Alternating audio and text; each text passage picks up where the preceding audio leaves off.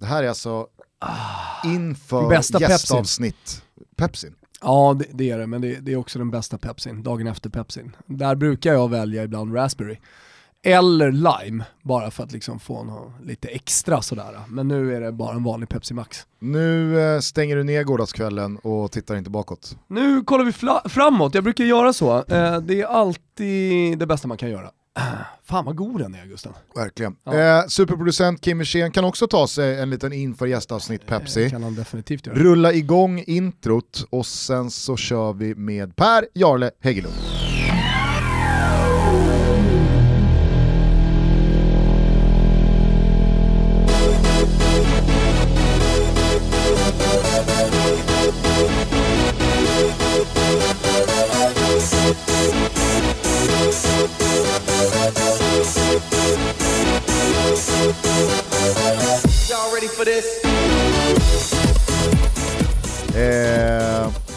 Ska vi säga någonting om igår? Jag kan knappt titta på dig. Nej. Idag. Nej. Nej. Thomas Partey, är det där vi tänker på? Nej. Eller alltså det finns ju en Thomas Partey till Arsenal och så finns det en Thomas Wilbacher Partey från igår. Vi var på byn igår. Jaha, så pass, ja. Härligt. Och så var vi på finalinspelningen Alla mot alla i Filmhuset. Fråga oss inte hur det gick, för det får vi inte säga. Nej. Det ska vi absolut inte säga. Men Thomas... alltså tänk dig, om jag hade bättre gissa på 1000 saker som Thomas gjorde för att bli ombedd att lämna, så hade du inte gissat rätt vad som hände. Det är ganska intressant. Ja. Hur som helst, nu sitter vi här. Ja. Ja, nej, det var... Nu är det fokus på Norge. Det är det. Ja. Känner varmt välkomna till Toto Balotto. Vi har idag en gäst i form av Per Jarle Häggelund. Härligt, tusen tack för att vi kommer. Det är säkert många av våra norska lyssnare som inte behöver någon vidare närmare presentation av dig. Men jag tänker... för alla våra hundratusentals svenska lyssnare som inte vet vem du är. Hur låter en kort presentation av dig själv? Ja, hvis du följde med på Eurotalk för ganska många år sedan så var jag den som satt med svärde på måndagar och slaktade ner allt som hade skett i helga som var och hade mycket krangling med Marcus Birr och Erik Niva och diverse. Så, fina Eurotalk-tider var det. Fina gamla goda tiden med Eurotalk där på måndagsmorgonen. Och det var faktiskt någon eller ganska många som skrev till oss här på Twitter och uppmärksammade oss på något legendariskt bråk mellan dig och Niva. Och så tänkte jag, för att Erik Niva gästade Testa Stör i morse, jag vet inte om det avsnittet är ute när ni hör det här, men så tänkte jag, kan det bli så att Per Jarle och Niva möts i studiodörren och så är det ont blod mellan dem och så har man inte koll på det. Är det här någonting du minns? Ja, jag husker ju det då, men inget ont blod. Vi har mötts flera gånger efterpå, så det är inget problem. Ah, okay. Det går väl att säga att du är någon slags norsk version av Jesper Husfeldt? En väldigt högprofilerad kommentator med fokus Italien och Serie A. Ja, jag kan köpa den. Jag lärde väldigt mycket om Jesper de första åren jag hade på Kanal Plus. Jag hade faktiskt Jesper som guide på öret. Där de brukar ha för exempel lite engelska eller italienska. Så hade jag Jesper på öret för att men tonefall och det han sa. Så Jesper har jag lärt väldigt mycket av. Och nu är vi då kollegor med att vi gör samma liga igen och Strive och Simon och Sverige. Vi jobbar väldigt gott i lag. Och nästan uteslutande Serie A har varit huvudfokus sedan början av 2000-talet. Nu jobbar du på Strive, boendes i Stockholm, Värmdö. Yes. Saknar man Norge eller har du tagit Sverige och Stockholm och det här fantastiska landet helt och fullt till hjärtat? Det här ska leva, det här ska bo, det här ska dö. Absolut. Nej, ett stort trivs i Sverige. Det är helt fantastiskt här. Och vi bor ute på Värmdö och har breathing space för barnen, mina tre söner och... Det är fint att dra på besök till Norge, men det är ingenting bortsett från det som jag verkligen savnar. Tre söner, jag har tre döttrar. Är det fullt fokus på fotboll även i familjen Häggelund? Det är väldigt mycket logistik, absolut. Och det är inte bara fotboll, men det är massa idrätter. Så det att få vardags de pusselbitarna där att gå upp, det är utfordring. Det finns ju ingen plats i hela världen som är så full på klubbar som Nacka-området. Det finns 1 miljard fotbollsklubbar i det området. Ja, det ser man bara på det yngsta kullet. Marius, min yngsta son, det är 100 spelare bara på det kullet där. Och de är 5 år. Så det krävs väldigt mycket tränare som brukar sin egen tid, och det är ganska svärt ute på Värmdö med Bo och Värmdö IF och Gustavsberg och alla de här klubben. Nu är du farligt nära att talla på 09-gänget som sitter i utvisningsbåset sen senaste avsnittet. Det är ju såklart ingen slump att Per Jarle gästar oss just idag. Imorgon kvalar ju nämligen Norge mot Serbien i vad som är en playoff-semifinal. Vinnaren i den här matchen möter segraren mellan Skottland och Israel i då en final till nästa sommars EM-slutspel som spelas då om en dryg månad i den landslagssamlingen. Hur stor är den här matchen imorgon i Norge? Största matchen i vår tid, helt klart. Det är en kamp, det är inte hemma-borta-möte, det är en kamp, och man tänker ju också att vi får inte publiken på det här uppgöret, men samtidigt så vi har de spelarna vi har nu, vi har en fantastisk chans. Det är två kamper, om vi tar det nästa så blir det också på Ullevål, så det var livsmöjlighet nu till att äntligen komma tillbaka. Det är 20 år sedan vi var sist gång var i ett mästerskap. Ja, det är faktiskt otroligt. Det får ju ändå inse hur bortskämd man som svensk fotbollssupporter är. Att man får uppleva i princip ett mästerskap vartannat år. Absolut. Men nu har ju vi han som abonnerar på mästerskap som tränare. Som tog Sverige till mästerskapet, en mästerskap. Och Island dit, Lars Lagerbäck. Och nu hoppar vi ju att han ska klara det ända en gång. Men var ni missnöjda efter gruppspelet? Var ju bara backa bandet lite grann. Att ni inte gick direkt till EM. Ja, vanskelig att se. Da hade vi ju inte varken Håland eller de här guttan, så det har ju kommit en entusiasm nu det sista året, och att nu, oj, vi har goda spelare, oj, vi har spelare där och där, oj, vi har toppscorern i turkisk liga, ikke sant? Att det liksom, det bygger sig upp. Så jag tror också att folk tänker att okej, ryker vi mot Serbia, det är trots allt Serbia, bara vänta nästa kvalik, då vi ska bara bli bättre, det är ju det som är tanken. Precis, för det är där jag tänker att det måste vara ganska svårt som norrman just nu att känna, ja, men att det är någon slags sista chansen, och det har varit 20 år här nu och ska det aldrig bli av, för att man har en generation som är så pass ung, så pass på väg framåt med så många år framför sig, att man ändå borde väl känna att det här är starten på jävligt roliga år. Det här är starten på något nytt stort, ja. Så det är inte någon sista chans, men det är en stor chans vi har. Och Serbia, det är ett fotbollslag med stora namn, men inte något särligt lag. De sliter med att slå Luxemburg för exempel. Ja, de har Milinkovic Savic, de har Tadic Mitrovic. Men jag tror nog att våra offensiva krafter ska kunna skrämma livet av försvarsräckan till Serbia med Håland och Guttan. Jag tycker att det är ganska många av Balkanländerna som är lite på väg neråt, och där deras gyllene generationer börjar klinga av. Jag tänker på Bosnien också, känns som ett land som inte alls är lika slagkraftiga idag kontra 5-6 år sedan. Nej, och det är samma med Kroatien som var fantastisk i VM. Kanske inte lika stark nu. Men om vi bara fokuserar initialt då på den här gyllene generationen som har kommit fram. Så man tänkte ju att när Martin Ödegård kom fram, gick till Real Madrid, till slut, han är ju fortfarande väldigt ung, men det tog ju några år, det blev ju inte liksom Champions League-finaler som 16-åring, så tänkte man att nu har Norge fått fram sin superstjärna som de har gått och väntat på jättelänge. Och så bara kommer Erling Braut Håland. Och bara mos. Vad fan hände i Norge för ett knappt år sedan, höstas, vintras, när det bara började smälla in bollar i Champions League och det blev Dortmund och han fortsatte där. Och... Ja, men han har gjort det från Bynte, från debuterade i Bryne som 16 år gammal, och så kom han till Ole Gunnar Solskjær och Molde, fortsatte där, skorte 4 mål borta mot Brann, du hör ju själv, och så rätt till Salzburg och där fortsatte det, och så rätt till Dortmund, och så det finns ju ingen stopp för han. Men alla visste det redan då, i Norge. I Norge så visste vi att det här är något helt speciellt som kommer, något extremt speciellt som kommer, och han är ju nog allerede, det tør jeg uten å skjemmes for mye, si at han er verdens näst bästa spiss efter Robert Lewandowski. Så god är han nu. Ödegård hade man ändå som svensk koll på redan innan han lämnade Norge. För mig, och jag tror väldigt många andra i Sverige, så dök ju Håland upp först för ett år sedan när Salzburg väl kom in i Champions League. Ja, och så inte minst när han skårar 9 mål mot Honduras. Ja, det är klart, det är ting som man lägger märke till. Men det som är speciellt med både Ödegård och med Håland och med Alexander Sørloth, det är att det här är barn av en annan generation. Det här är barn av tidigare elitespelare. De har alltså från starten, från de var bittesmå, blivit coacher, fått de rätta värderingen, fått de rätta hållningen. Så man husker på de største vi har nå, også Sander Berge.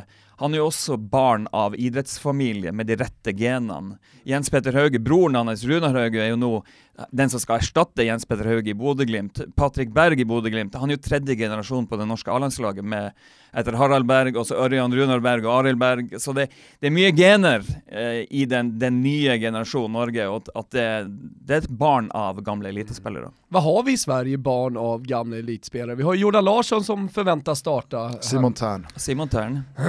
Inte riktigt lika god som Håland.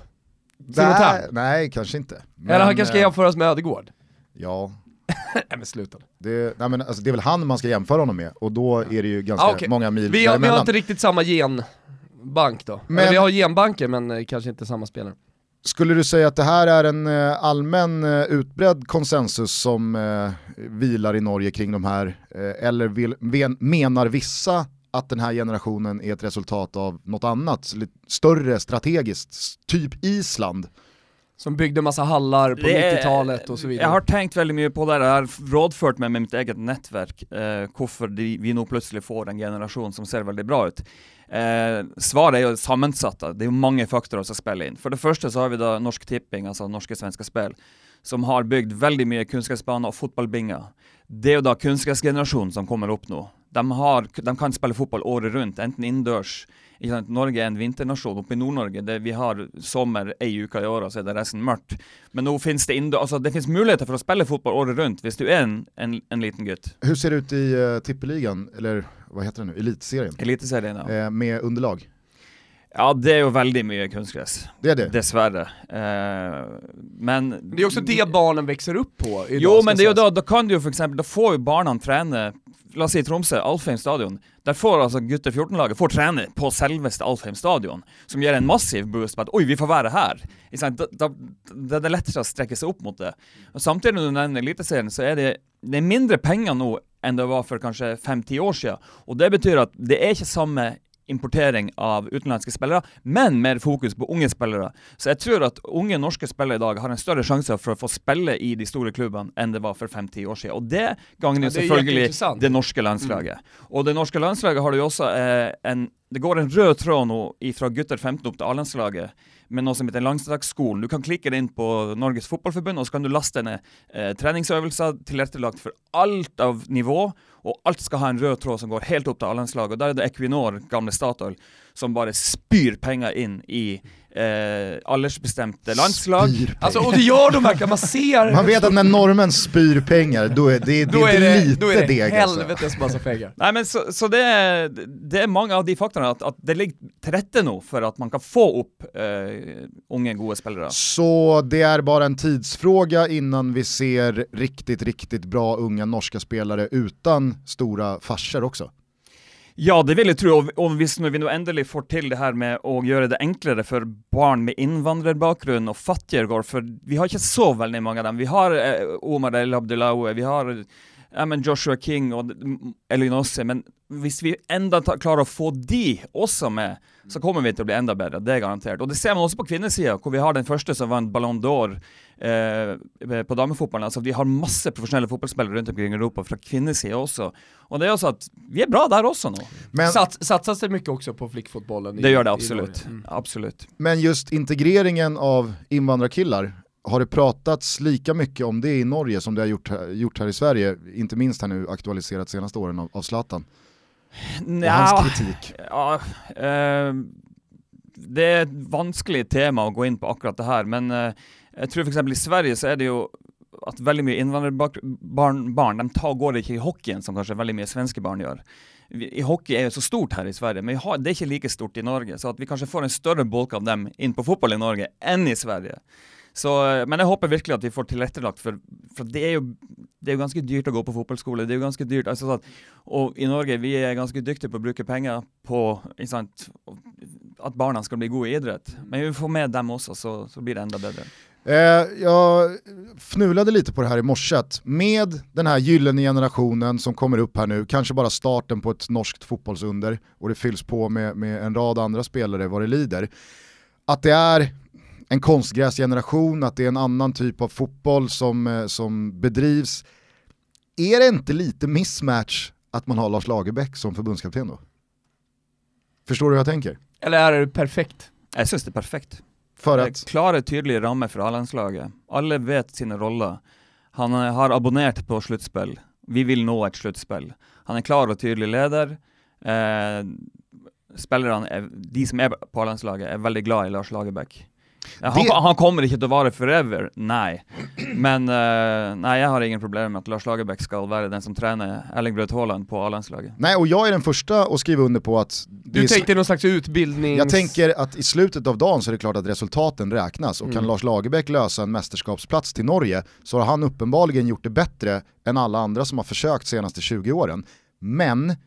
det finns ju parallellt med det här en diskussion, inte minst aktuell här i Sverige, där man tycker att vi ska inte åka och parkera bussen mot de stora lagen, för vi ska utveckla vår fotboll. Ska vi någon gång komma vidare, ja, men då måste vi också utveckla vårt spel. Då måste vi slå de stora lagen med deras egen medicin. Vi kan inte stå och brunka med 10 man bakom boll runt eget straffområde, för att då kommer vi bli ifrånsprungna. Och där har ju Lars Lagerbäck alltid varit väldigt cynisk, att göra det som krävs för att ha så bra chans som möjligt att ta poäng. Ja, men jag tror för exempel nu när vi ska möta Serbien är drit nog fullständigt om vi står och brunkar och vi moser ballen långt på hålan att vi vinner 1-0. Jag ska inte ha någon finspel. Vi ska alltid EM. Så då kan vi heller ta den diskussionen efterpå. Akkurat nu, den här kampen imorgon, så handlar det bara om att vinna matchen. Punkt. Ja, och jag menar så här, i A-landslaget, fotboll generellt sett handlar ju om en sak, och det är att vinna. Och det spelar egentligen ingen roll vilken nivå man spelar på. I slutet av dagen så ska du vinna. Och sen så går det där i vågor hur man ska spela och inte spela, även i landslagssammanhang. Men i slutändan så kommer vi aldrig vinna över Brasilien. Och det kommer inte Norge heller göra, genom att spela någon slags utvecklad fotboll där vi har bollen mycket mer, utan det kommer i slutet av dagen handla om att försvara. Fast du är samtidigt en stor förespråkare av att en tränares kanske viktigaste uppgift är att få ut max av en spelares talang. Exakt. Har du Martin Ödegård, har du Erling Braut Håland och några spelare till, så finns det ju olika sätt att använda dem. Det kan ju vara ett slöseri med resurs att bara flytta lagdelar och ligga i, men i block.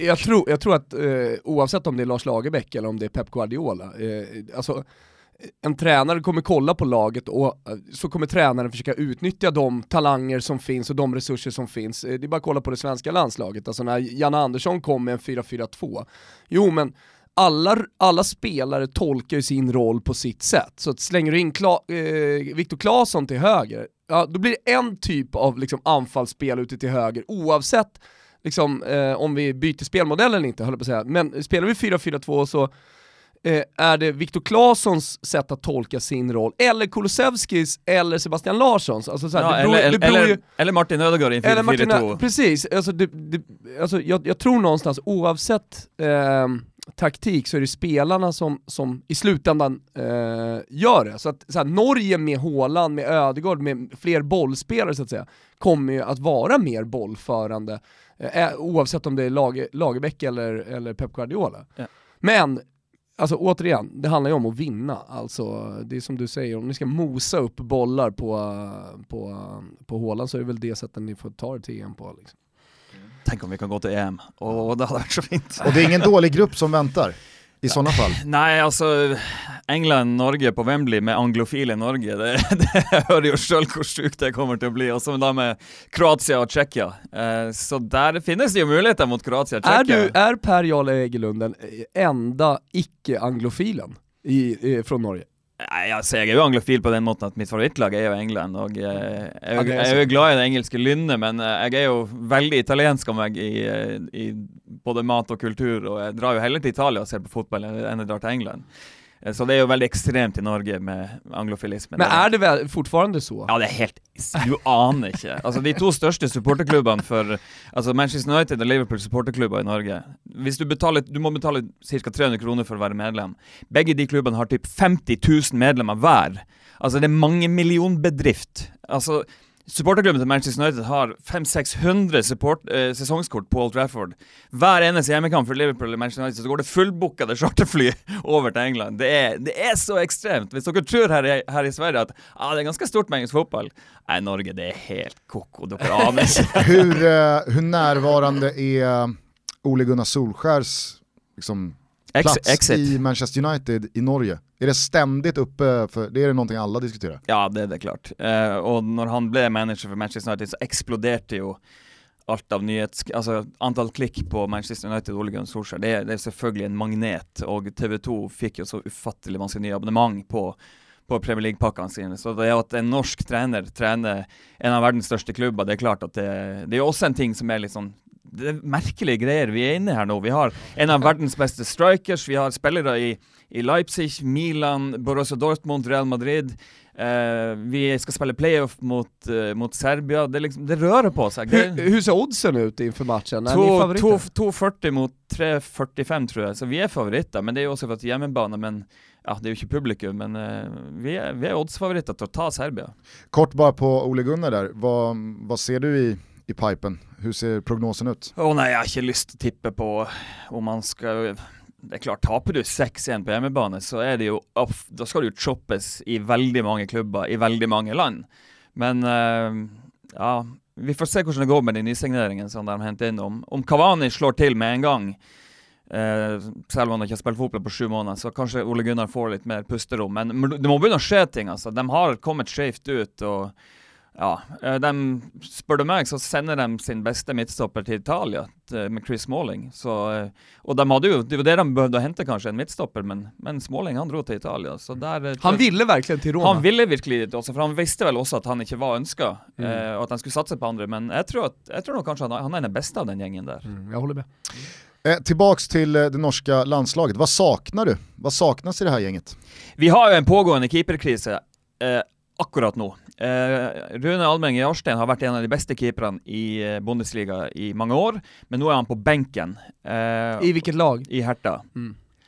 Och Örjan Nyland blev ju nu frisluppen från Aston Villa, så han är utan klubb.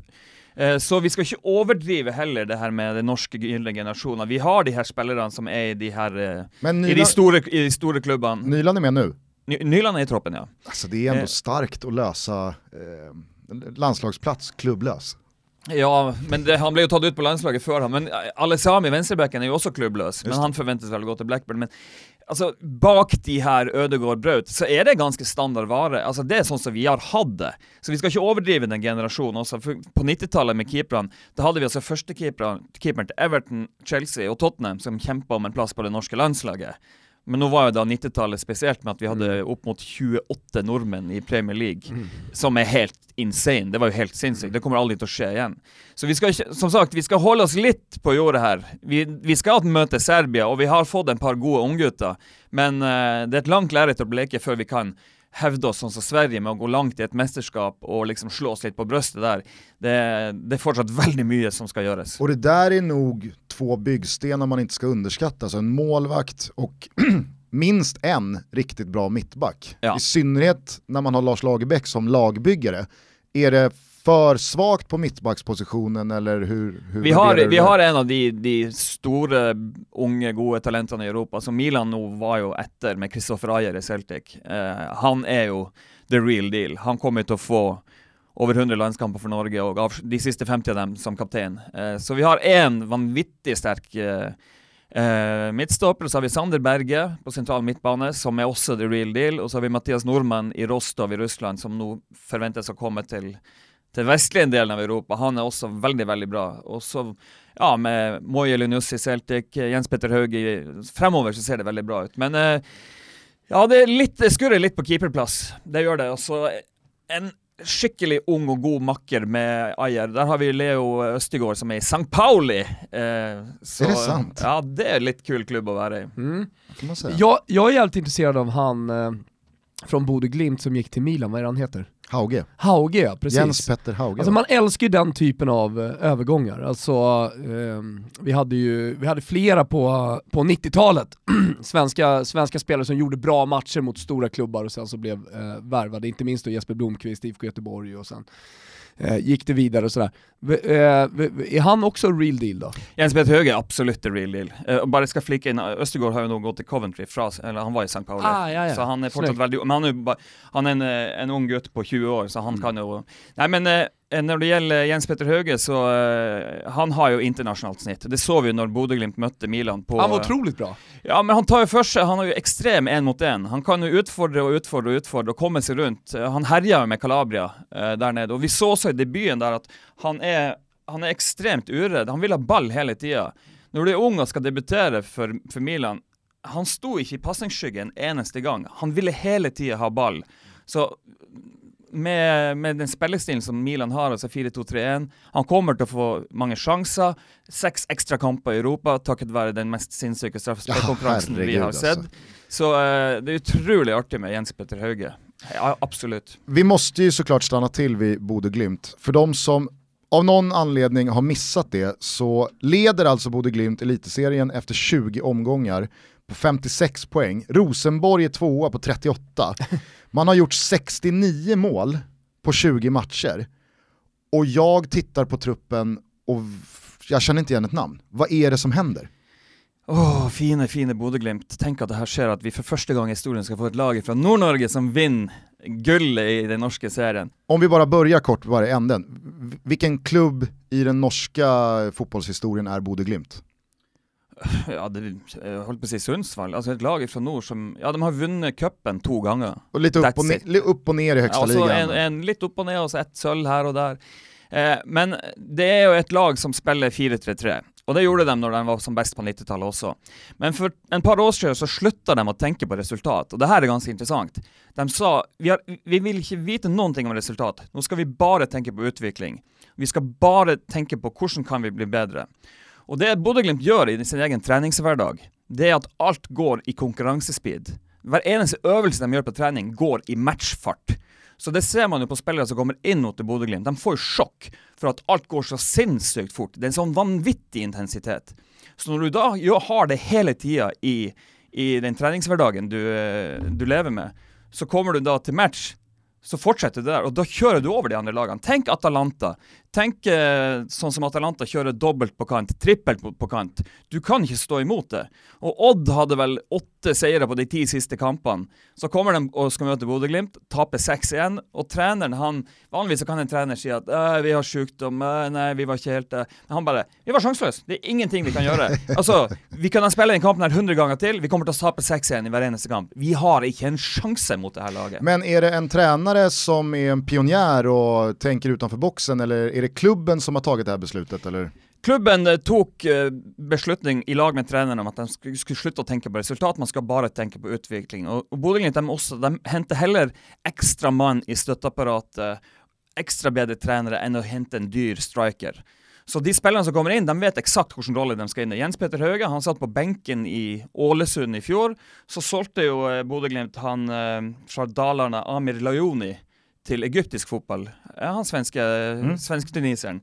Och då kommer Jens Petter Hauge in. Han vet exakt vad rollen som vänsterving i 4-3-3 Bodø/Glimt är. Och så bara boom, så är han en av de bästa. Och nu kommer då enten Solbakken eller kanske hans egen bror Runar Hauge in i samma rolle. Vet exakt vad som ska ske. Och Bodø/Glimt kommer att vara lika god, även om de har sålt sin bästa spelare till AC Milan. Och det är ganska intressant.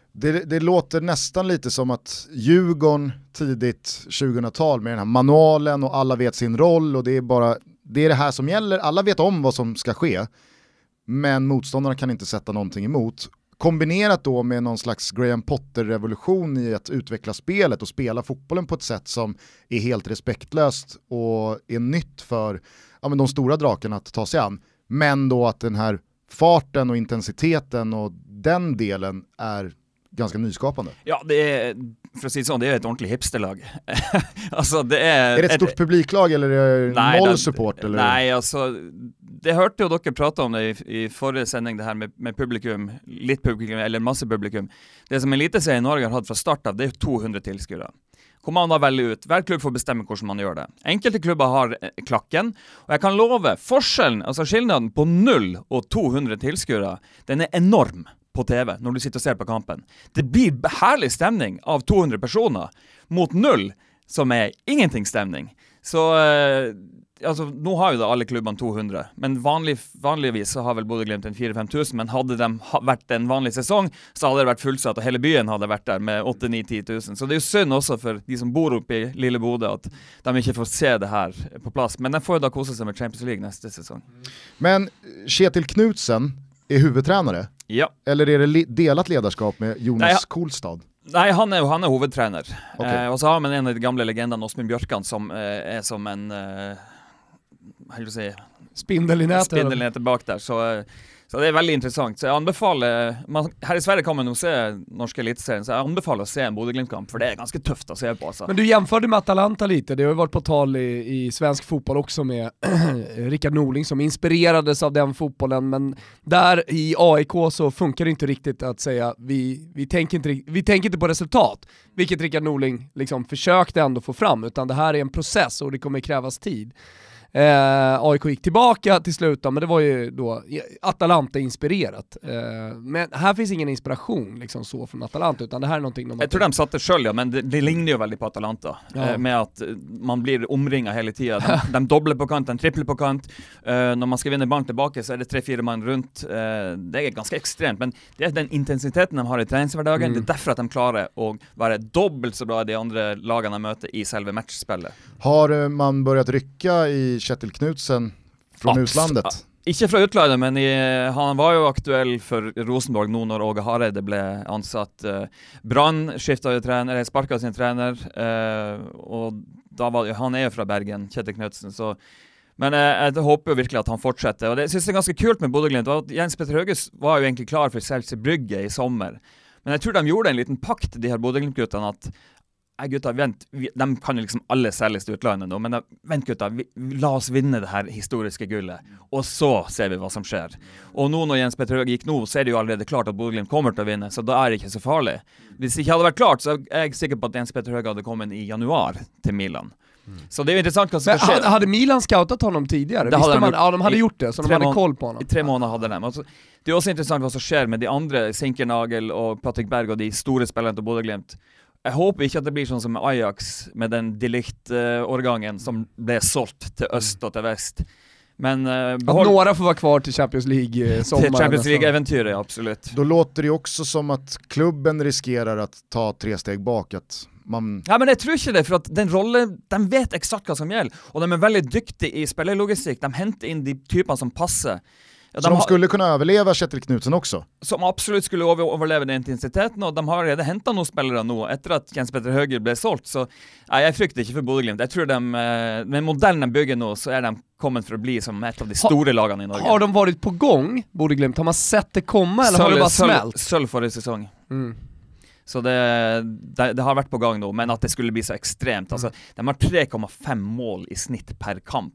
Alltså det är fullständig Atalanta-nivå det också. Ja. Kanske över Atalanta. Ja. Så det... ja. Alltså nu har ju inte vi involverat dem i någon tutto-trippel, men jag har ju suttit och bara hämtat pengar på sidan om här hela året. Det är ju löjligt. Ja, till slut kommer oddsen i fatt. Jo, men det går alltid. Alltså det är som Atalanta. Visst, det är slashade linjer, men de gör ju 5. Så att det är ju bara att fylla på. Ja, det vanligaste resultatet för Bodø Glimt är ju 6-1. Ja, det är helt sanslöst alltså. Vi är denna vecka sponsrade av våra vänner på K-Rauta, och imorgon torsdag 8 oktober så startar golvveckorna. Ja, fina golvveckorna, och då kanske folk tänker, vadå golv? Vad finns det för olika typer av golv som man kan hitta på K-Rauta, Gustav? Där finns allt från textilgolv, gedigna trägolv, parkett, klinker, vinylgolv och... Listan är i princip oändlig, och på K-Rauta så kan man ta hjälp av projektplanerare för att få råd och tips och hjälp med materialberäkning och beställning, så att golvet man lägger under sina fötter blir så bra det bara kan bli. Ja, men just det där med projektplaneringen, det slår jag verkligen ett slag för. Materialberäkningen till exempel, för man går in där så ser man golvpaketen. Och då snurrar det bara i kåpan för Wilbur José, Gustav. Det ska du ha jäkligt klart för. Ja, men inte bara det här med golvveckor, utan det är också en tävling där man kan vinna Barry Alloc-golv till ett värde av 10 000 kronor. Och då kanske du undrar, hur gör man för att vara med i den här tävlingen då? Alla vill ju ha ett Barry Lock-golv för ett värde av 10 000 kronor. Jo, men då gör man helt enkelt så att man går in och följer K-Rauta på Instagram. Och sen så använder man, tycker jag, hashtaggen K-Rauta-Toto, eller hur Gusten? Absolut. Och så motiverar du då varför just du ska vinna. Den här tävlingen pågår på Facebook och Instagram till och med 18/10. Vinnaren meddelas senast 21/10. Lycka till! Och som om inte det vore nog, Gusten, med de här härliga tävlingarna på K-Rauta så är vi igång på vårt eget Instagram om ett litet tag när man kan vinna verktyg från Ryobi. Men det återkommer vi till, eller hur Gusten? Det gör vi, men för er som inte följer oss på Insta, gör bara det. Ja. Det finns många anledningar till att göra det. Oj. Inte minst om man vill vinna verktyg från Ryobi. Vi säger stort tack till K-Rauta för att ni är med och möjliggör Toto Balotto. Stort tack! Vi är den här veckan sponsrade av Telia. Ah! Härliga, underbara Telia. Säger det av en anledning, Gusten. För att det är väldigt mycket fotboll där ute. Det är väldigt mycket sport som ska tittas på. Men då gäller det att man har en helhet, eller hur? Precis. Telia har satt ihop ett tv-paket där man alltså korsar Simor med V. Som många känner som före detta Viasat.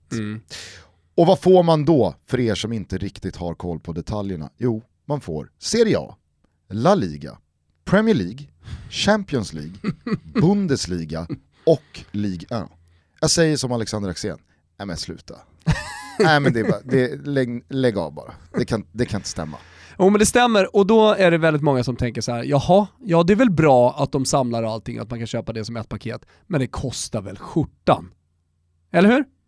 Att man tänker så, ja men det stämmer inte. Nej. Ordinarie pris för alla de här rättigheterna är 499 kronor plus 469 kronor. Alltså, rimligt ju. Ja, det är ju vad det ska kosta. Totalt 968 kronor i månaden. Men Telia har med sitt tv-paket slagit ihop det här och skickar nu alltså ut allting för 499 kronor i månaden. 499 kronor. Kan du upprepa, vad får vi då? Premier League, Champions League, Serie A, La Liga, Bundesliga och Liga.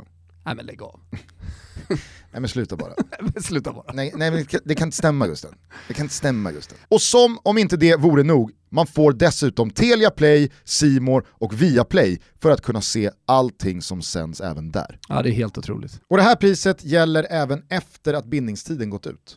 Okej, men hur gör man då för att få det här tv-paketet? För nu är det väldigt många som lyssnar. Man går in på www.telia.se, eller om man vill komma rätt in i sporten så slår man på ett slash och sen sport. Alltså telia.se/sport. Ja, men det är solklart budskap. Vi säger stort tack till Telia som är med och möjliggör Toto Balotto.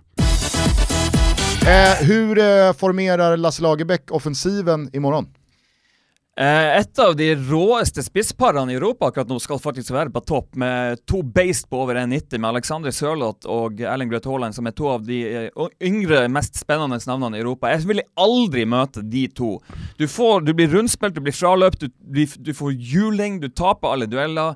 Altså den duoen der, og de er glad i å spille opp hverandre også. Det er ikke noe egoshow det her. Det ser man også med Håland i Dortmund, hvor de hjelper hverandre med å få assist. Og sånn är det med de her to på topp også. Men får jeg bara fråga, vem fan var det vi såg i Crystal Palace då? För där var ju Sørloth. Det var en av de sämsta anfallarna. Ja, men det är en som kommer in sista kvarter och blir satt ute på höger kant i ett lag som inte har boll och som inte kan göra någonting.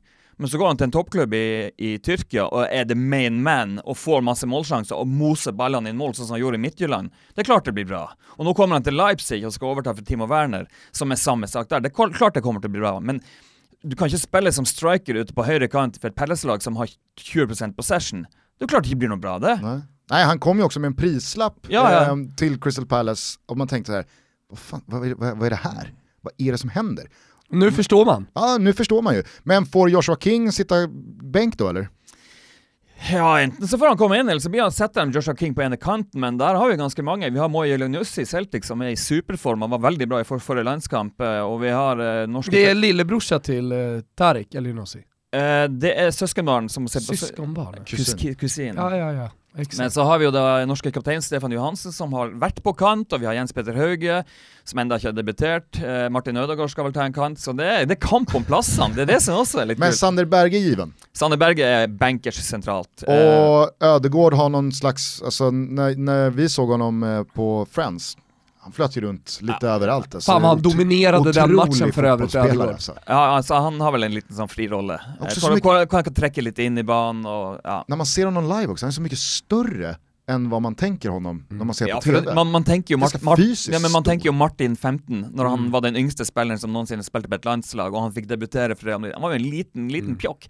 Men nu är liksom, han har ju biffat upp sig. Det är ju en stor och stark man det här som har gjort det förnuftiga valgen med att gå till Heerenveen och gå till Vitesse och så till Real Sociedad. Och nu är han startman för de två första kampen för Real Madrid. Så alla de som sa han går fel väg, han borde gå till Ajax med en gång. Och så, han är fortsatt väldigt ung och är nog startman 99, eller hur? Ja, och så nog startman för Zinedine Zidane i Real Madrid. Så, det var inte så dumt i slutändan. Men upplever man också att det är ett jävla bra gäng och det är god stämning och alla är polare, eller finns det läger, finns det vissa slitningar inom landslaget som du pratar om, som här hemma med att vissa går inte ihop och det är rivaliteter inom laget? Många av de yngre har ju då spelat i lag i Yngres landslag, så de känner varandra väldigt gott, inte sant? Och så har vi det som nu är den äldre generationen, den äldre stammen i laget med Örjan Nyland, vår lagkapten Omar El Abdelawi, Martin Linnes, bägge de spelar ju förresten i Galatasaray. Vi har ju backparet i Galatasaray, det är också ganska kul. Men Håvard Nordtveit, Stefan Strandberg, Stefan Johansson, Marcus Henriksen, Joshua King, det var ju det laget som tog Norge till semifinal i EM U21 i 2013, och de är nu 28-29.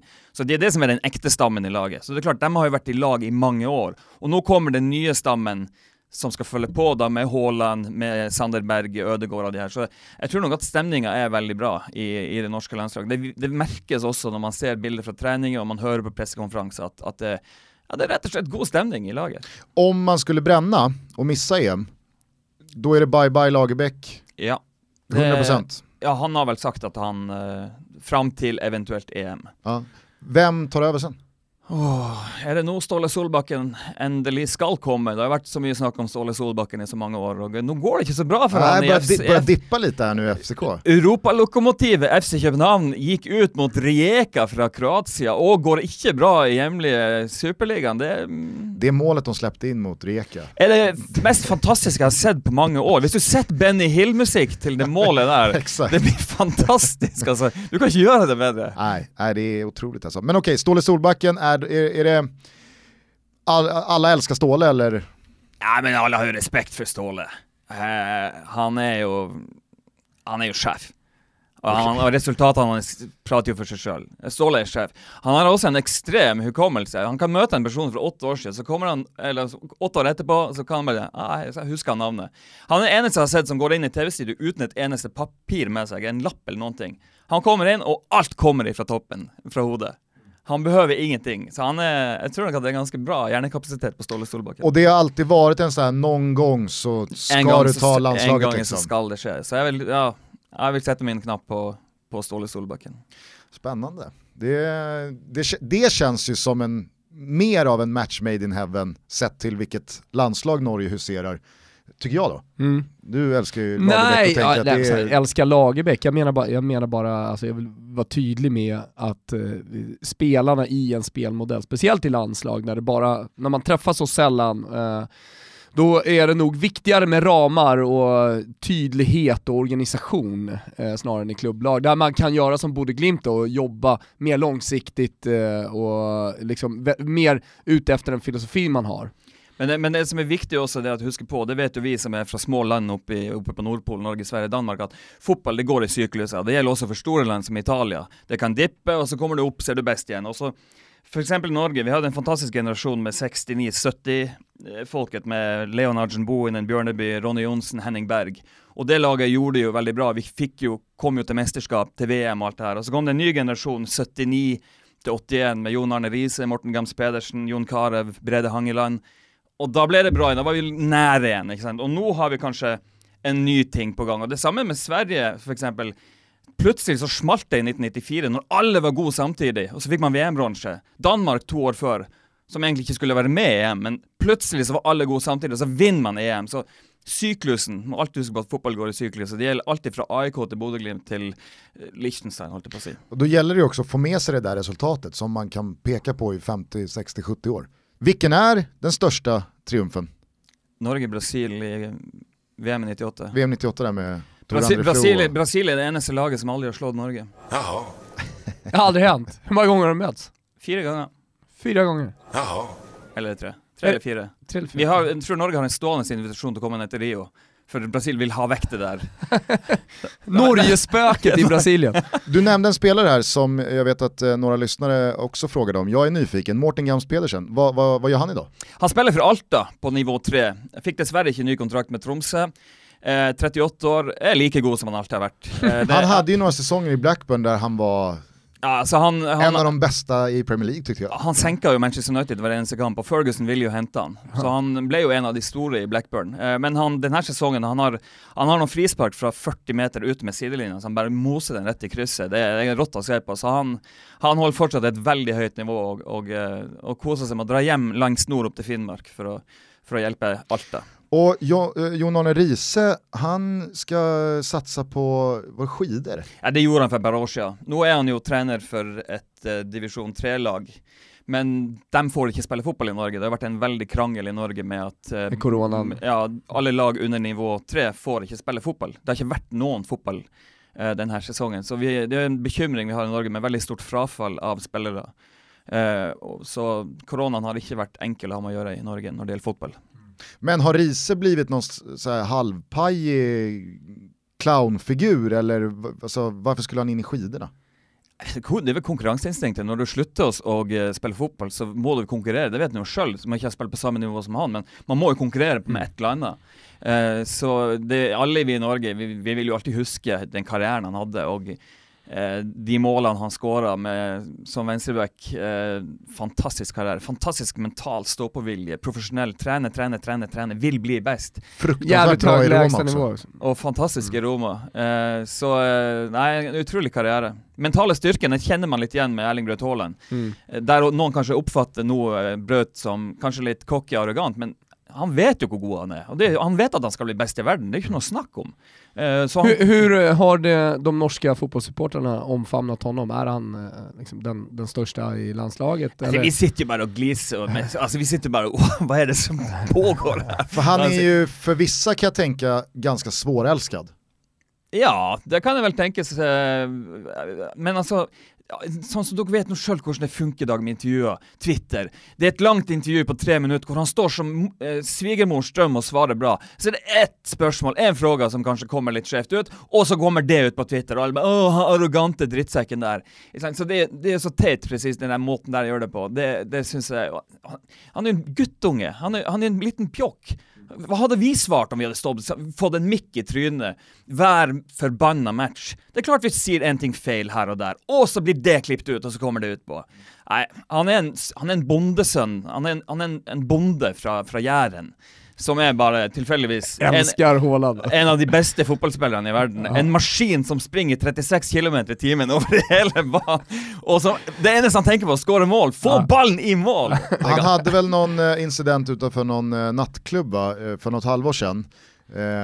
Och kändes lite bondigt. Absolut, men det var väl alltså allt hämtades väl hem då dagen efter när Alf Inge la ut en bild på sig själv när han högg ved och kom hem till farsan istället och hugg lite ved. För på lördagen så hade det bilder av både Erling och Alf Inge där de stod och högde ved och så kom den grejen på kvällen där Erling var på byn och dagen efter så stod Alf Inge lite traktor också. Ja, nu körde men då så bara kom igen Big City Life ingenting för det och det Borussia Dortmunds egen PR-avdelning kunde inte ha gjort en bättre manöver än den där. Det var så elegant löst. Men det ska höras med till historien. Det var inte något fyll eller någonting sånt involverat. Problemet med den grejen där var att när han kom in på den krogen där så flockade sig folk runt han. Och då sa de som alltså, utkastade bouncern att alltså, coronareglerna blir brutt här nu. För att det som är uppstyrt, du må bara lämna området. Så det var det som var grejen, ikke sant? Men når da Alf Inge Håland dagen etterpå bare avvæpnede på en fantastisk, magisk måte, det var tøft. Det är klart att han var spiknykter. Ja. Det är klart att han inte... Det är han och Albin och gänget. Alltid nyktra. Det är ingen fyll inblandad. Nej. Albin snubbla. Ja! Det var fel steg in i bordet. Är det någonting vi har missat inför landskampen imorgon tycker du? Är det någonting någon spelare eller någon... alltså, Har man med de här spelarna och den här lottningen och hemmaplanen och sådär, upplever du att man har ett jävla självförtroende, eller finns det en ödmjukhet och att man inte underskattar Serbien? Det är klart vi ska inte undervärdera Serbien. Det är trots allt Milinkovic Savic och guttan som kommer. Jag tror det som ska göras i morgon, det är en ärlig, hard jobb och tro på sina egna färdigheter. Vi ska inte bara liksom luta oss mot att Erling Braut Håland ska skåra 3 mål. Vi måste göra jobben, alltså hela laget. Men däremot skulle det inte gå, så får vi en ny chans med en ny generation. Och det som är intressant nu, det är ju den gängen som kommer under Ödegård och Braut igen. Ja, det var det jag tänkte fråga. Kommer det ännu mer spelare där? Där kommer det extra många spelare. Oj. Alltså, det är ju den generation som vi väntar på. Alltså nu har vi ju för exempel en 15-16-åring som heter Isak Hansen Åren som startar för Manchester United U23-lag. Det är ganska extremt. Han är alltså bara 16 år. Vi har Brian Fiabema, 17 år, som skårar för Chelsea i Premier League 2. Martin Palumbo, 18 år, startar för Odinese i Serie A. Kristoffer Raskelsen, 19 år, startar för Sampdoria. Mm. Vi har Oscar Bobb i Manchester City. Vi har... Oscar Bobb har varit snart om... Det där har du toppnamn. Det är min gubbe direkt. Oscar Bobb i Manchester. Ja, det spelar typ på Bobb. Ja, Messi, fullständig Messi. Alltså, vad är det som, fan är det som händer i Norge? Vad är det för fotbollsstund? Drömnamn, fotbollsspelare. Vi hade en 2003-modell nu som heter Christian Arnstad som debuterade för Anderlecht i helga. Jag kan fortsätta. Vi har kapten till U23-laget till Everton, Einar Iversen, född i 2001. Alltså, den lista är så lång. Vi har sönt till Mike Kjøle, AIK-legenden. Mathias Kjøle som spelar för PSV. AIK-legenden. Ja, men det får vi ändå tillstå. Va? Kanske. För vissa. Vi har sönt Ove Rössler, Colin Rössler som är norsk, som spelar för Nack Breda. Så det kommer en hel bunch under Ödegård och Håland och det som vi har väldigt stor tro på. Men nu, alltså, det som slår mig är att alla du räknar upp nu är spelare som inte spelar i Norge. Är det vägen 95% går, eller finns det även väldigt många spännande framtidsnamn som är kvar i Norge? Vi har ju en 18-åring från min egen by, Finnsnes, Emil Seid, som har ett verkligt internationellt snitt, som har spelat väldigt mycket för Rosenborg och levererat den här säsongen. Detsamma med Osame Sarou i Vålrenga, som är också bara 18-19 år. Vi har flera spelare vi har klubbkaptener på högt nivå i Norge som är född i 2002. Så det är både att vi har spelare i de stora klubbarna runt omkring Europa och att vi har de som är i Norge. Så jag tror det kan vara en bra mix. Och när de mötes på samling G18 eller G19-landslaget så får de dra erfarenheter av varandra och så blir det väldigt bra. Då låter det som att man dels har jävligt goda möjligheter att nå EM, men att det oavsett hur det går är starten på en väldigt rolig norsk fotbollsframtid. Ja, vi snackar om cyklus och jag tror att nu kommer vi efter 20 år i mörket så går vi in i 10 lyse år framöver nu. Jag hoppas verkligen det. Det hade varit, man sitter ju där och så ser man att Sverige ska till EM och till VM och så blir man... Oh. Och så tänker ni, vi slår dem i skidor. Vi vinner ändå, vi har Johaug. Nej, men alltså, det hade varit fantastiskt om vi fick lite positivitet nog med landslaget. Det hade varit härligt. Finns det något lillebrorskomplex gentemot Sverige fotbollsmässigt skulle du säga? Ja, men det är klart det. Du bara se på antal år Sverige har varit med i mästerskap och sånt som 94 då, när Sverige tog bronsen, det var ju då vi skulle ta bronsen, det var då vi hade så bra lag, samma med 98, men det är klart att vi och lillebror, det är ingenting att skämmas över det. Och hur mycket snackas det om Alexander Isak och Dejan Kulusevski i Norge? Dejan Kulusevski är ingenting, för jag tror inte den vanliga norrman vet vem det är. Men de kommer att veta det nu när han kommer till Juventus. Isak selvfølgelig vet alla kan med, för att det var lekekamraten med Martin Ödegård i Real Sociedad. Och när det gäller svenska landslaget, sånn som vi ser på det i Norge, så, och sånn som jag ser på det, att i det Zlatan slutter, så är det svenska landslaget, jag vill påstå att det är liksom lederknödelsuppe. Fina leberknödelsuppen. Vad menar du med det? Ja, dock har jag snackat om det på podden, att det är lite mellanmjölk, det är lite grått. Det är liksom inte, det är inte varken fisk eller, alltså, det är inte varken det jubel eller ingenting. Så alltså, fan vad annorlunda man kan se på ett landslag, för jag känner nästan tvärtom. Alltså landslaget under Zlatan var Zlatan och leberknödelsoppen. Alltså för mig, det var en grå trist soppa och Zlatan. Mm. Nu så känns det snarare som en jävligt nice pasta med många goda grejer i. Ja, men, alltså, en Vongole med Isak med några få körsbärstorn. Ja, alltså, Quaison och Emil Forsberg och hela laget känns mer spännande. Nu ska jag käva ut att ta Sverige, men nu är Kulusevski och Isak helt ny. Ganska, vi skulle ta väck de to. Då är det inte mycket igen. Emil Forsberg är 28 år, Quaison är 26 och de som är de enaste som har över 50 landskamper för Sverige. Det är gamla gubbar som Granqvist, Sebastian Larsson, Lustig. Det är Marcus Berg, Lustig. Så alltså det är hvis vi tänker på starten av 90-talet, Strömberg, Roland Nilsson, det laget här, Figura, och så kommer 94-laget med Stefan Svars och Jonas Tern, och så går vi över i 2000-talet med allt från Mellberg, Henke Larsson, Ljungberg och så Zlatan-tida till idag, hvor det är Marcus Berg som leder an i ett anfall. Jag syns att det leder knödelsuppe. Alltså, inte nog med att man har fått lyssna på det norska fotbollsundret som är på väg fram. Nu trycks man dessutom ner i skorna och inser att det svenska landslaget är skit. Nej, det är inte skit. Det är klart, vi är i EM i alla fall. EU är selvfølgelig EM och är fortsatt bättre. Ingen tvivel om, men nu snackar de om hur jag ser på det. Det är ju inte de profilen som... Alltså, spör du nu en nordman kan med på det svenska landslaget?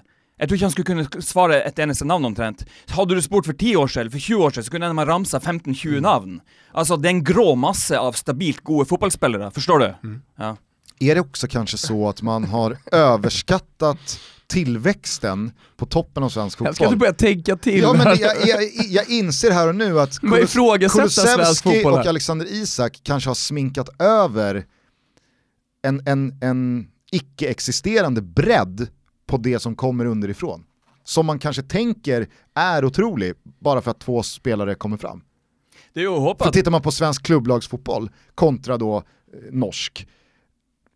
Ja, det känns ju snarare som att det är Malmö, men sen är det inte så jävla mycket som händer. Och på tal om lag som ser ut på ett sätt demografiskt och åldersstrukturellt, så ser jag inte det här Malmö var som bäst om 2 år, utan det är i princip hela truppen som ska byggas om i stommen.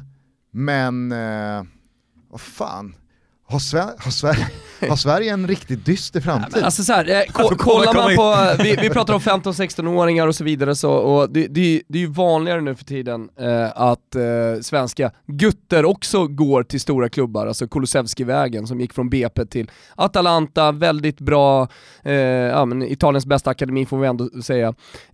Men den vägen går ju väldigt många unga svenska fotbollsspelare nu också. Vi har Juventus, vi har alla möjliga olika klubbar, 15-16-åringar som är på väg upp, som man kanske inte känner till namnet på, men det är klart att det finns liksom en fotbollsutveckling i Sverige också. Ja, det kommer komma bra spelare. Det var inte mindre att vi kom hit och svartmalade där, men... Nej, och det fattar jag också, men jag gillar ändå att du tryckte ner foten där.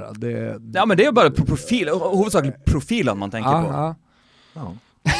Men hör nu, en grå massa med goda fotbollsspelare kan göra stora ting. Det såg man bara i förra mästerskapet i Sverige. Jo. Men jag syns ju det hade varit grejt att kunna byta ut Marcus Berg eftervärt. Men du är ju inte ensam om att tycka det.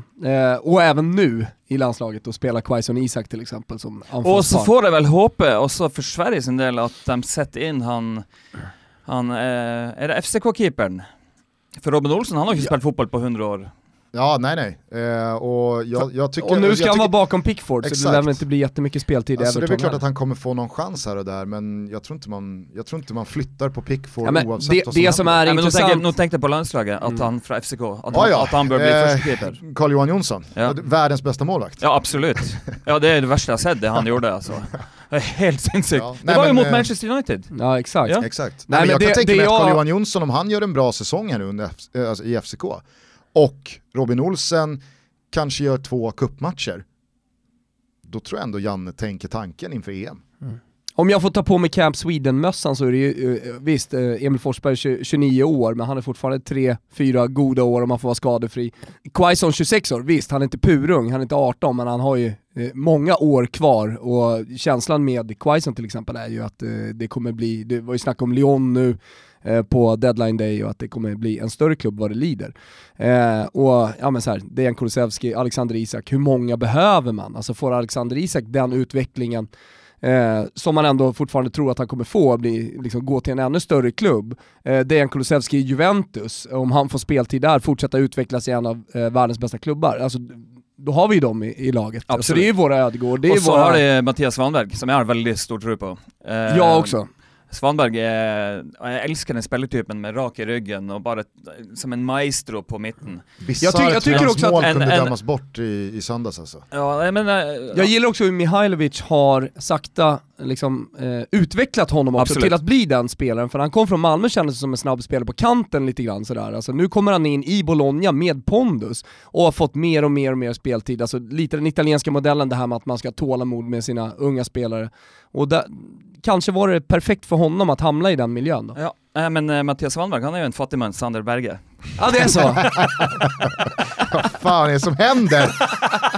Här har jag gått och tänkt i 2 år lite drygt att det var ju ett pikt och kul svenskt landslag som gick till kvartsfinal i VM, och så inser jag, det var ett grått Grekland. Ja, det var leberknödelsopp över alltihopa. Det var ett grått Grekland som inte nådde hela vägen fram. Fan. Tror det kommer det med en massa hissiga kommentarer på Twitter efter det här blir släppt ut. Ska bara passa upp nu. Vi kanske ska släppa... Följ Per Jarle på Twitter för övrigt. Exakt. Han finns där, eller hur? Ja, gör det. Herregud. Häggelund 7, yes. Om jag inte minns fel. Vi är sponsrade av våra vänner på Betsson. Vi har vind i seglarna, vi har pengar på kontot, och nu riktar vi in oss mot en speciell helg. Mm. Det är ju Nations League-helg, det är alla medvetna om. Men Superettan rullar på. Det är ju en coronasäsong som gör att Superettan, de är ärliga mot sig själva. Vi har inte så många landslagsspelare, så låt oss trumma vidare. Ja, nej, men så är det ju. Degerfors, Brage, de andra gängen, de får ju ha fulla trupper. Och det är just i matchen mellan Brage och Degerfors vi hittar ett av våra spel i söndagens trippel. Vi tror nämligen på målfest här. Mm. Degerfors slog nyligen Västerås med 4-1 och har rejält med luft ner till kvalplatsen. Stormar ju mot allsvenskan. Och det här gör att jag tror att Degerfors kommer bara blåsa på. Ja, men det är inte så mycket... De har inget att förlora och de har en väldigt bra offensiv, som du sa. Jag såg matchen mot Brage i brist på annan fotboll. Och, ja, men det är en skön offensiv och de har bra spelare där framme som verkligen sätter dit bollarna också. Så att det är ju någon slags grund i spelet också. Precis, och tittar man på Degerfors resultatrad så är det inte massa 1-0, utan de gör ett par kassar framåt och sen så får de väl släppa in ett eller två. Fina Degen. Gör inte så mycket. Brage då, ja, ska man göra anspråk på den där kvalplatsen, då är det bara vinst som gäller. Så att jag tror att Brage också bara kommer tuta och köra. Mm. Och Brage har en bra form för dagen offensivt. Så att mål blir det här. Så över 2,5 på Domnarsvallen. Jajamens. Sen hämtar vi 2 stycken favoritsegrar från Nations League. Det fina med den här upplagan av Nations League är ju att divisionerna har gått från 3 lag till 4 lag. Mm. Tidigare i A-divisionen så har det då varit toppgäng mot toppgäng. Lite svårare att pricka vinnare, men nu när det är 4 lag så har det ju skiktat sig lite även i A-divisionen. Ja, men lite mer i alla fall. I den här gruppen, Spanien, Tyskland, Ukraina och Schweiz, så finns det ju 2 tydliga slaktagäng. Mm, ja, men, och dessutom 2 stycken gäng som är i form. De kommer in med spelare till de här 2 matcherna som har liksom fått igång säsongerna, och oftast brukar det gynna då favoriten om man har spelare i form. Och känslan är också att man så här börjar väl närma sig någon slags EM lite grann i och med det här. Jag vet att många förbundskaptener också upprepar ständigt liksom vikten av att ta tillvara på just de här matcherna för att komma förberedda. Det är så få tillfällen man har. Så att jag tror extremt starkt till exempel på Spanien i den här matchen. Spanien möter Schweiz på hemmaplan, och det här tror vi slutar med en 2-målseger eller mer för spanjackerna. Ja, vi tror jättestarkt på det. Alltså Spanien som är en av favoriterna i EM. Alltså, de ser så jävla fina. Samma lina tar vi i matchen mellan Ukraina och Tyskland. Ja, men vi gör det, Sonika. Jag såg Ukraina mot Spanien. Det var inte kul. Nej, men de ser inte bra ut. Nej. De ska inte vara i en A-division i Nations League. Nej. Tyskarna däremot, nu har de ju Tyskarna däremot får ju nu välja och vraka bland alla toppspelare som nu är igång. Många kanske minns den förra samlingen. Då var det ju en hel del spelare från bland annat Bayern München som då tackade nej och inte ville spela för att det hade varit en lång säsong och så vidare. Nu har ju Löv hela stjärngänget att välja mellan. Så att 2-0-seger för Tyskland, 2-0-seger för Spanien och över 2,5 mål i matchen mellan Braga och Degerfors. Det är trippen. Ni hittar den som alltid under godbitar och boostade odds på Betsson. Man kan rygga med 148 kronor och skicka in sin rygg under hashtaggen Tuttotrippen. Ja, och är man under 18 år så behöver man inte fundera på detta, för då får man inte spela i Sverige. Och sen så finns stödlinjen.se för de som har problem. Tänk på det, hörni. Vi säger stort tack till Betsson för att ni är med och möjliggör Toto Balotto. Tack. Vi släpper den svenska och norska landslagsfotbollen. Det här är ju Toto Balotto, så vi kastar oss från det ena till det andra. Vilka eller vilken klubb tyckte du gjorde den bästa Deadline Day-värvningen? Arsenal. Med Thomas Partey. Ja, det må där håller jag med dig. Ja, vilken... Det är ju ingen snack om saken. Man har väntat på att erstatta Patrik Vieira i 14 år. Och nu är han här och han är perfekt. Hur gammal är Partey? 27 år. Ja. Han går in i sin prime nu. Sen har väl många menat på att Xhaka och Guendouzi och Torreira, alltså att den värvningen har gjorts förut och det är spelare som aldrig har flugit speciellt högt. Men jag tror ju verkligen att Thomas Partey är pusselbiten Arsenal har väntat på. Ser man kommer bli det. Det ser man på de talen han har på allt ifrån ballvinning till tackling till allt i La Liga och högt han ligger på allt. Och det är akkurat det som det skjoldet på mitten som Arsenal har savnat. Så Arsenal har kommit väldigt god igång, har tränaren som man har drömt om man skulle få efter katastrofen med Emery och nu med en bra mittstopper in med Gabriel, massa goda unga spelare, ny kontrakt med Aubameyang. Och in med en chef på mitten. Så jag tror det är grund att vara positiv för Arsenal. Och jag vet ju här i Sverige så är ju Arsenal mycket större än de är i Norge. För att Arsenal har ju alltid haft en super Swede. Från Limpar och Ljungberg höll på sig till Rami Shaban. Nej men alltså, Arsenal står starkt här i Sverige. Så det är grund att vara positiv, absolut. Vad är din magkänsla kring Cavani till United? Jag frykter lite att tanken börjar gå tom. Han börjar bli gammal. Han har spelat på högt nivå i många år nu. Men levt på lite sin rivighet också sådär. Han är inte... Men så har han också levt på att han har spelat för Paris Saint-Germain som har skårat väldigt mycket mål, inte sant? Nu ska han med ett Manchester United-lag som kanske har det lite tufft och lite motvind i tider och i Premier League, och han kommer att bli mosan ner bakifrån av en del knockel mittbacka. Så nej, vi ska vänta med någon facit där, men det var ju inte det de skulle ha. Nej. Det var ju Jadon Sancho och så gick det bara nedåt och nedover.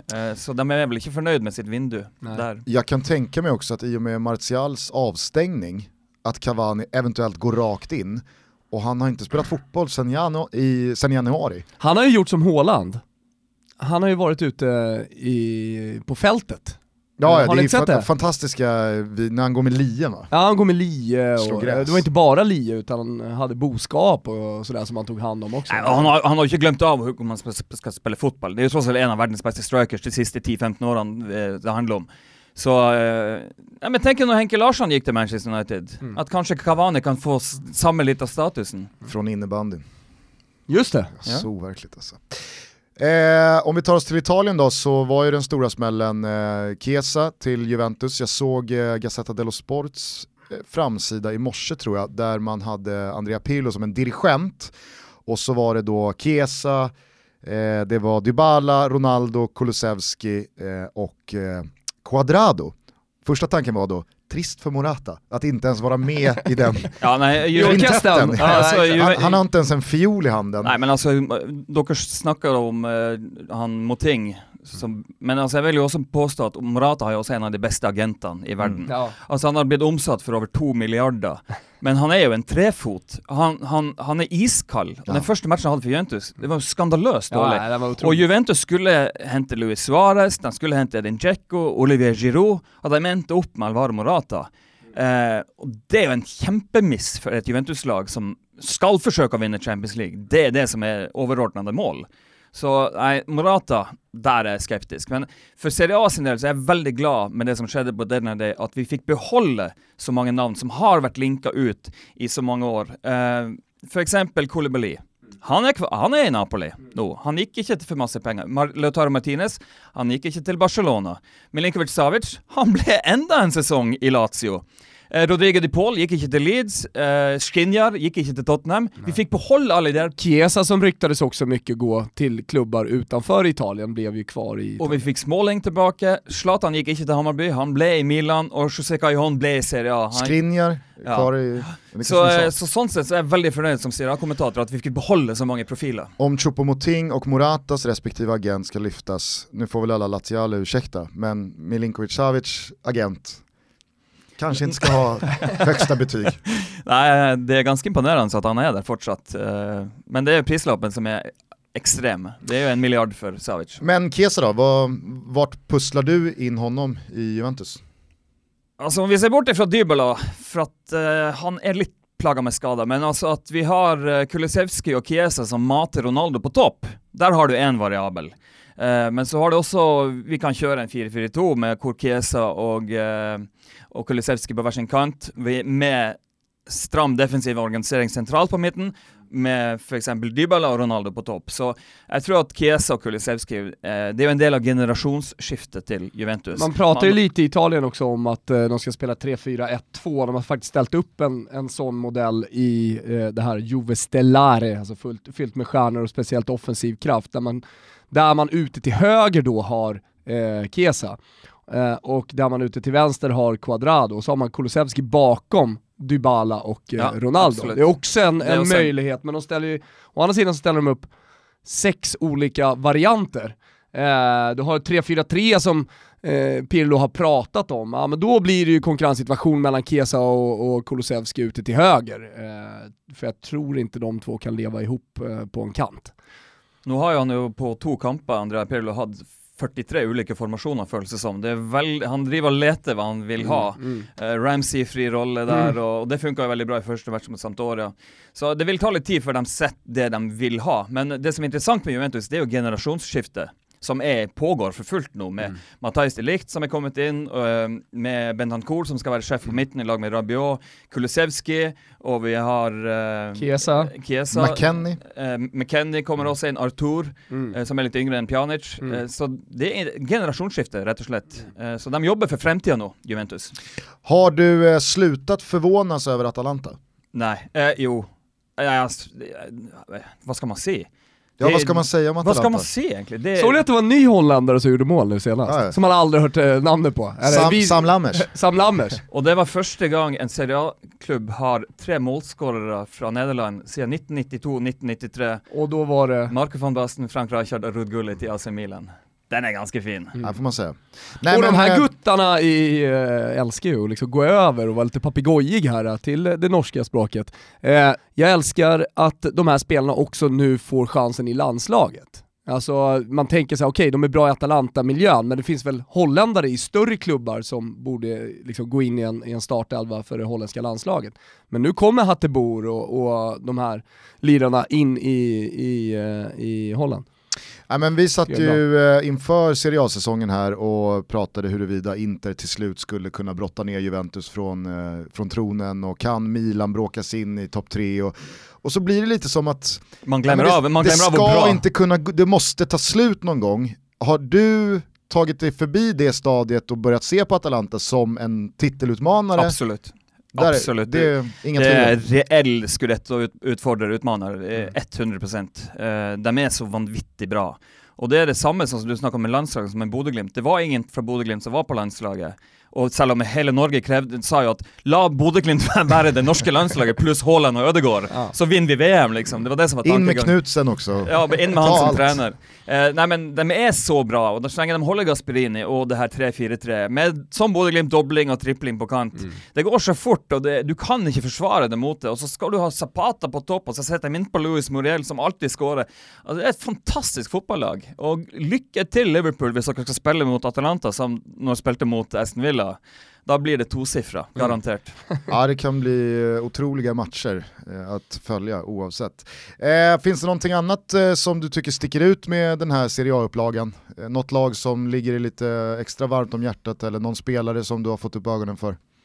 Malinovski i Atalanta som är min nya favoritspelare, med den vildaste skuddfoten sedan Lukas Podolskis dagar. Alltså när han 30 meter in så man blir lite rädd. för man vet att nog kan det vara så att han går på skott och alltså han skjuter så hårt. Alltså det är så tufft att se på. Alltså spelare som kan skjuta i 190 km/h, det är så jävla tufft att se på.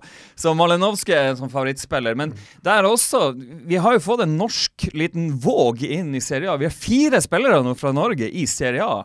2 i Sampdoria och vi har en i Udinese och nu Jens Petter Hauge i Milan. Så det är också en sån vad är det som pågår? Vi ska inte ha det så här. Det, vi ska kanske ha men du vet, en flo i Siena eller kanske Huseklepp i Bari. That's it. Vi ska ha 4 norrmän i Serie A. Det är helt sjukt. Det måste ändå vara jävligt roliga arbetstider för Per Jarle Häggelund just nu. Det är så fint. Och få ändelig kommentera norrmän i Serie A.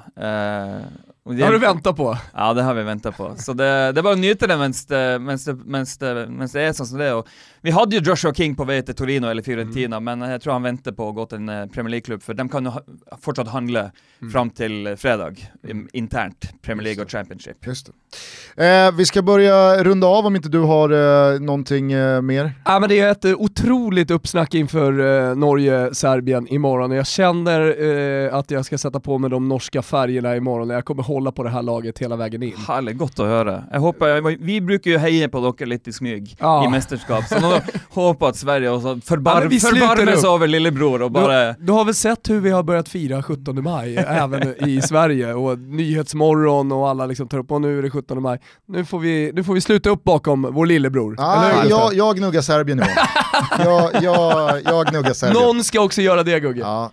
Missa inte den här matchen på C-more imorgon. Jag programleder studion ihop med Backe och Lund och gänget 20:45 Norge-Serbien. Men slå på TV12 för guds skull 17:30. Det är Ryssland-Sverige i den första av 3 svenska landskamper kommande dagar. Det är lång studio då. Det blir en riktig långpanna imorgon. Ja, innan vi stänger butiken så har vi fått en del lyssnarfrågor här. Rickard Petersson undrar hur bra Jan-Åge Fjörtoft egentligen var. Han var ju stor i Tyskland. Han kunde ju springa bara 7 km/h. Han var ju extremt träg. Stor och stark target. Men skulle vi sammanligna han idag med Erling Braut Håland så är han ju ingenting. Lars Johansson, han undrar hur magkänslan och tankarna går kring Arsenals säsong. Hur långt kan det bära? Topp 4 och ny cuptitel. Jonas Bertelsen undrar om det finns någonting som särskiljer norsk versus svensk kommentatorstil. Nej, jag tror vi är ganska lik. Det är samma energi, upp och ner. Det är ganska likt, absolut. Om du skulle jämföra din stil med någon svensk? Nej, det är väl Jesper igen. Jag har personligen en väldigt stor favorit i Niklas Jarelind. Jag menar ju att Niklas Jarelind är en fantastisk fotbollskommentator, och jag syns ju den nya unge vin i Sverige är väldigt bra, med Anders Björk, Kviborg, Svanemar, Pintorp och det här. Svanen så, nämns där. Absolut, Svanemar är en sån äkta yrkesman som bara... Han är så stolt över att få jobba med det. Han lägger så mycket arbete i det här. Och det gläder mig som jag blir lite äldre nu att se att man har den driven som jag förhoppningsvis själv hade när jag var yngre. Ja, den värmningen satte vi bra. Ja, det gjorde vi. Det får man säga. Finns det någon norsk Niklas Holmgren? Det var... Nej, det finns ingen annan än Niklas Holmgren.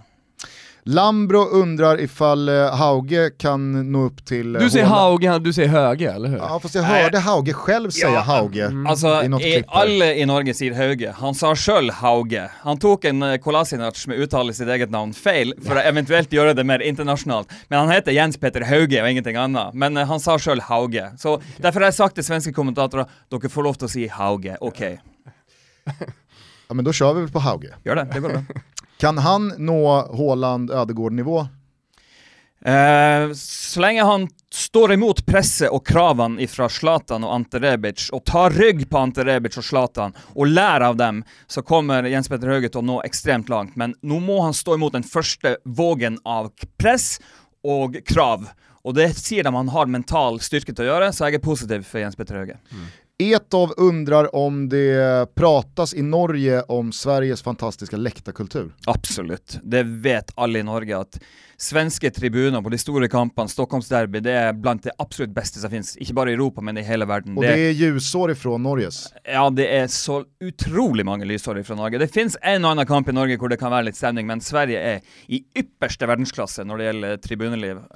Och det är det man savnar mest med fotboll här i Sverige nu, och inte kunna gå på ett skickligt derby. Jag älskar att norskan har tagit tribuna, alltså det italienska namnet för läktare. Tribuneliv. Ja, tribuneliv. Måste man säga.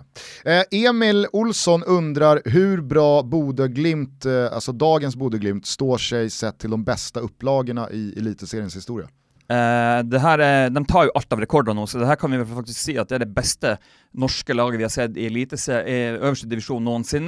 Men de har fortsatt en väg att gå i Europa för att kunna matcha det bästa Rosenborg-laget som faktiskt slog Milan på bortebana. Bodø/Glimt var när, tappade 3-2. Mm.